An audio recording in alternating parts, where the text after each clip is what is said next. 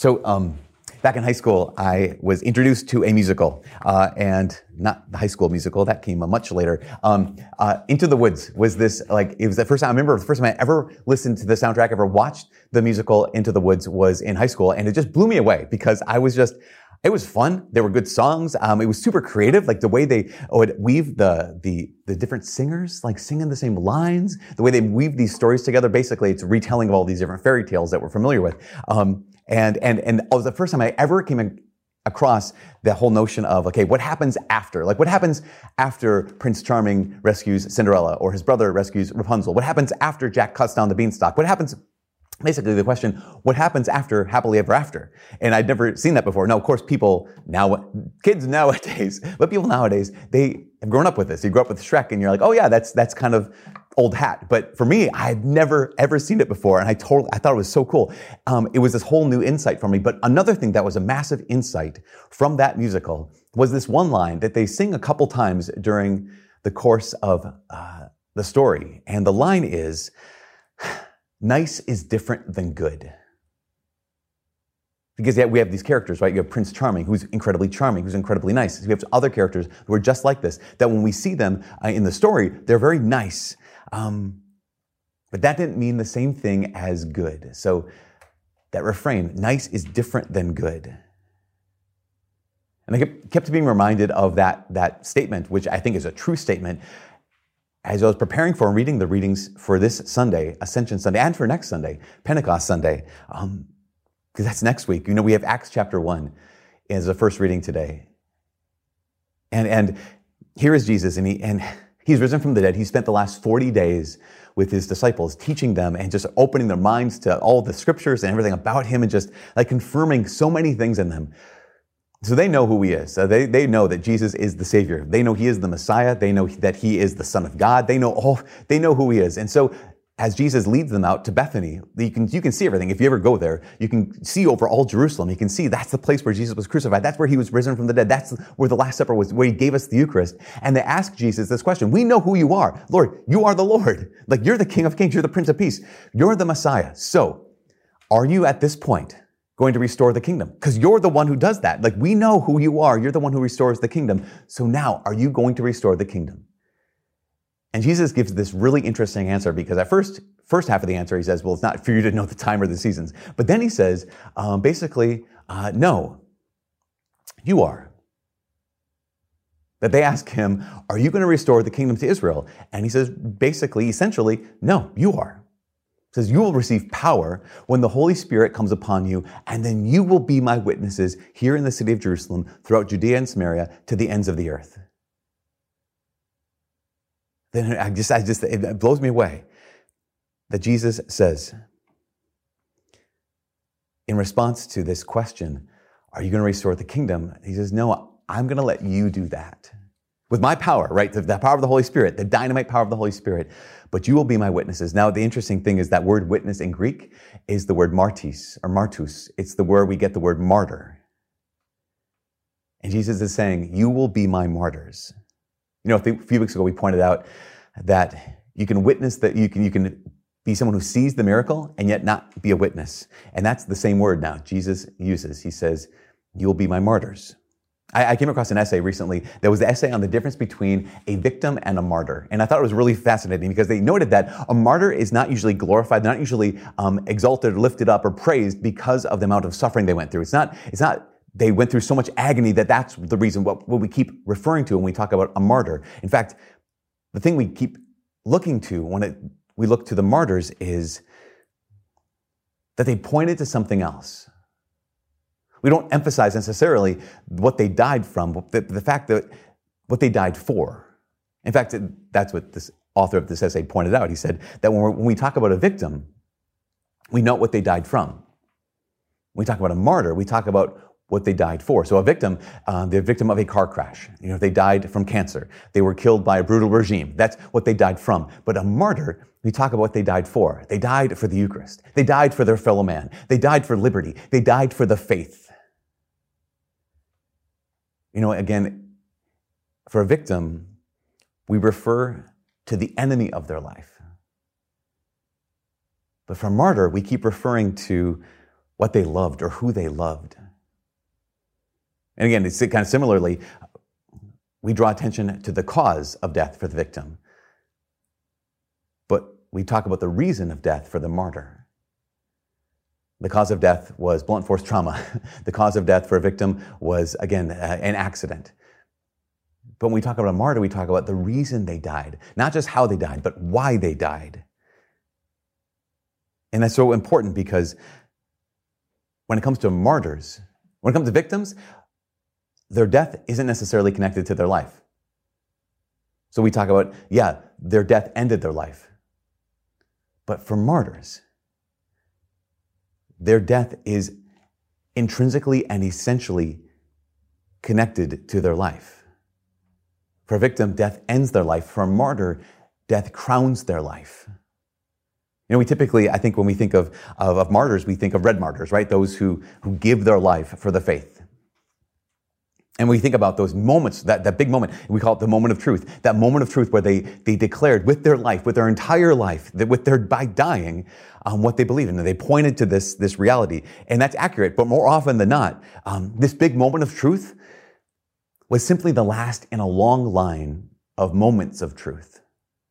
That for, for the martyr, right? For the, the one who gives their life for what they believe in. Uh, in this case, Christian martyrs will give their life for Christ. That big moment of truth is simply the last in a long line of successive moments of truth. So, like we have people like St. Maximilian Kolbe, who was a martyr in um, Auschwitz. And what happens was there's this, they, someone escaped, and so they took 10 men and said, okay, we're going to kill all of you. And Maximilian Kolbe stepped out and said, listen, I'll die for that man. He says he has a wife, he says he has a family, and why, why should we kill you instead of him? Like he said, I'm a Catholic priest. That's why.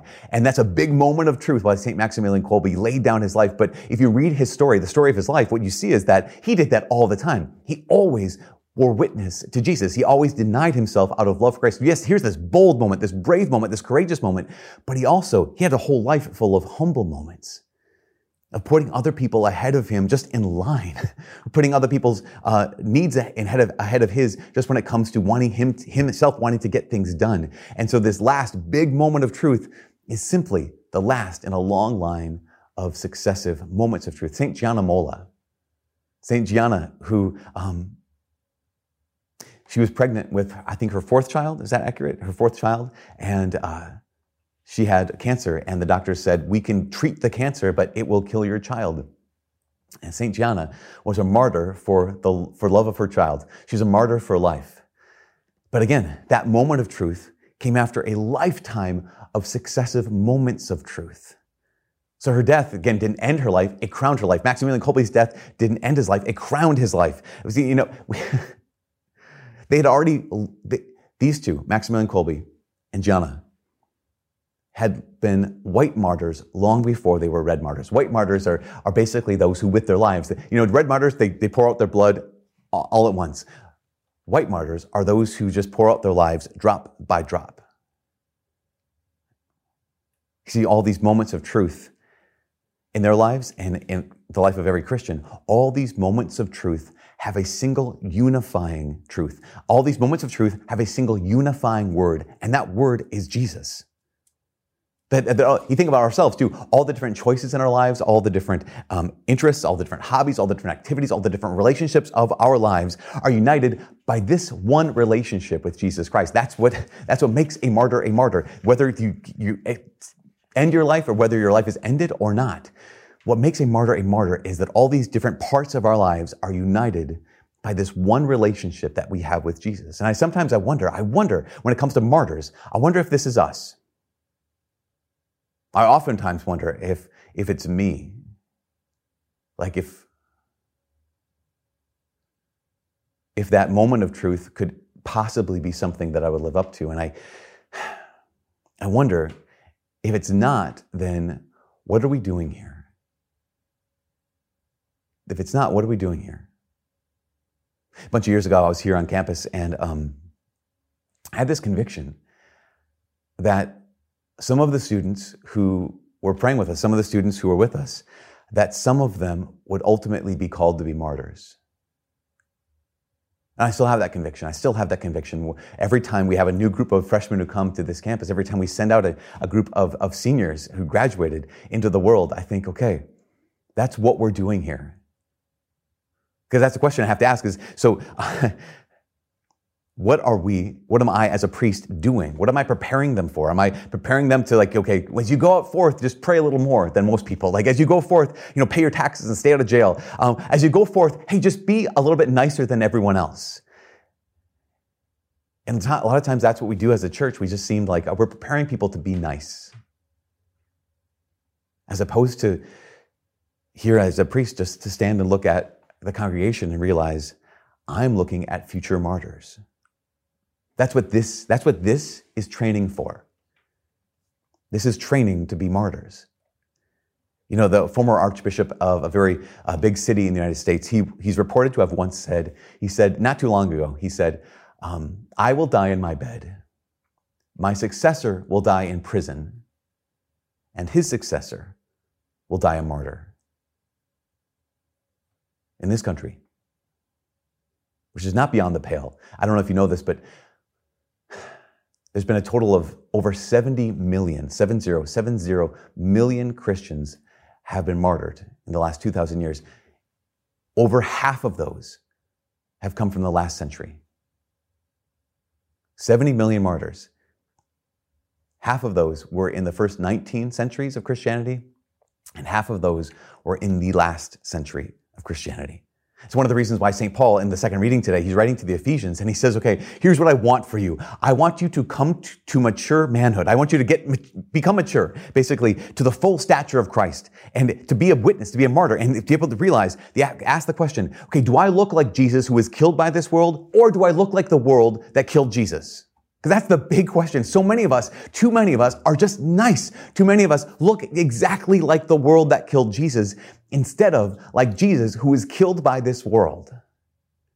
And so we just say, but, but isn't, isn't, isn't it enough to be nice? No, this world has a ton of nice people. There are so many nice people out in the world. It's ridiculous. You and I have to be more. I mean, if we're going to follow Christ, we have to be more. This is not an option. This is a command. This is a, what we're made for because we need to be able to do what? As Christians, we need to be able to love the unlovable. We need to be able to touch the untouchable. We need to be able to reach the unreachable. We need to be able to save those that the world has deemed unsavable. And not even that, but not even worthy of being saved. If we're going to be Christians, if we're going to truly be what Jesus said before he ascends to heaven, he says, I'll send the Holy Spirit of power, and then you'll be martyrs, then you'll be witnesses. We have to be the kind of people who are able to love defiantly. That when someone says, well, that's someone else's job, that we're the ones who say, yeah, that's my job. Came across a story years ago, and I've repeated it many times, but I just want to share it again. Um, on the island of Nantucket, right off the northeast coast of the United States, uh, you can go there, and and they're all, all along the shore, maybe spaced out 50 meters or so apart. There are these little huts. They're called huts of refuge, and they were built there years, years ago by the early residents of Nantucket Island. And the idea was that on the, the windward side of Nantucket, like the side facing the North Atlantic, there are incredible storms and it's really rocky. And so what would happen is ships would get near to Nantucket and they would dash against the rocks and they'd be shipwrecked and they would die. And so what the residents of the island of Nantucket did is they created this thing called the Humane Society. Now, when we think Humane Society, we think of people who take care of dogs and cats and strays and that kind of thing. But back then, what would happen if you were part of the Humane Society and then you volunteered to, whenever there was a storm, there was someone who's in every one of these huts of refuge and they would scan the horizon to see if there were any ships and they would scan the horizon to see if there were any ships in distress.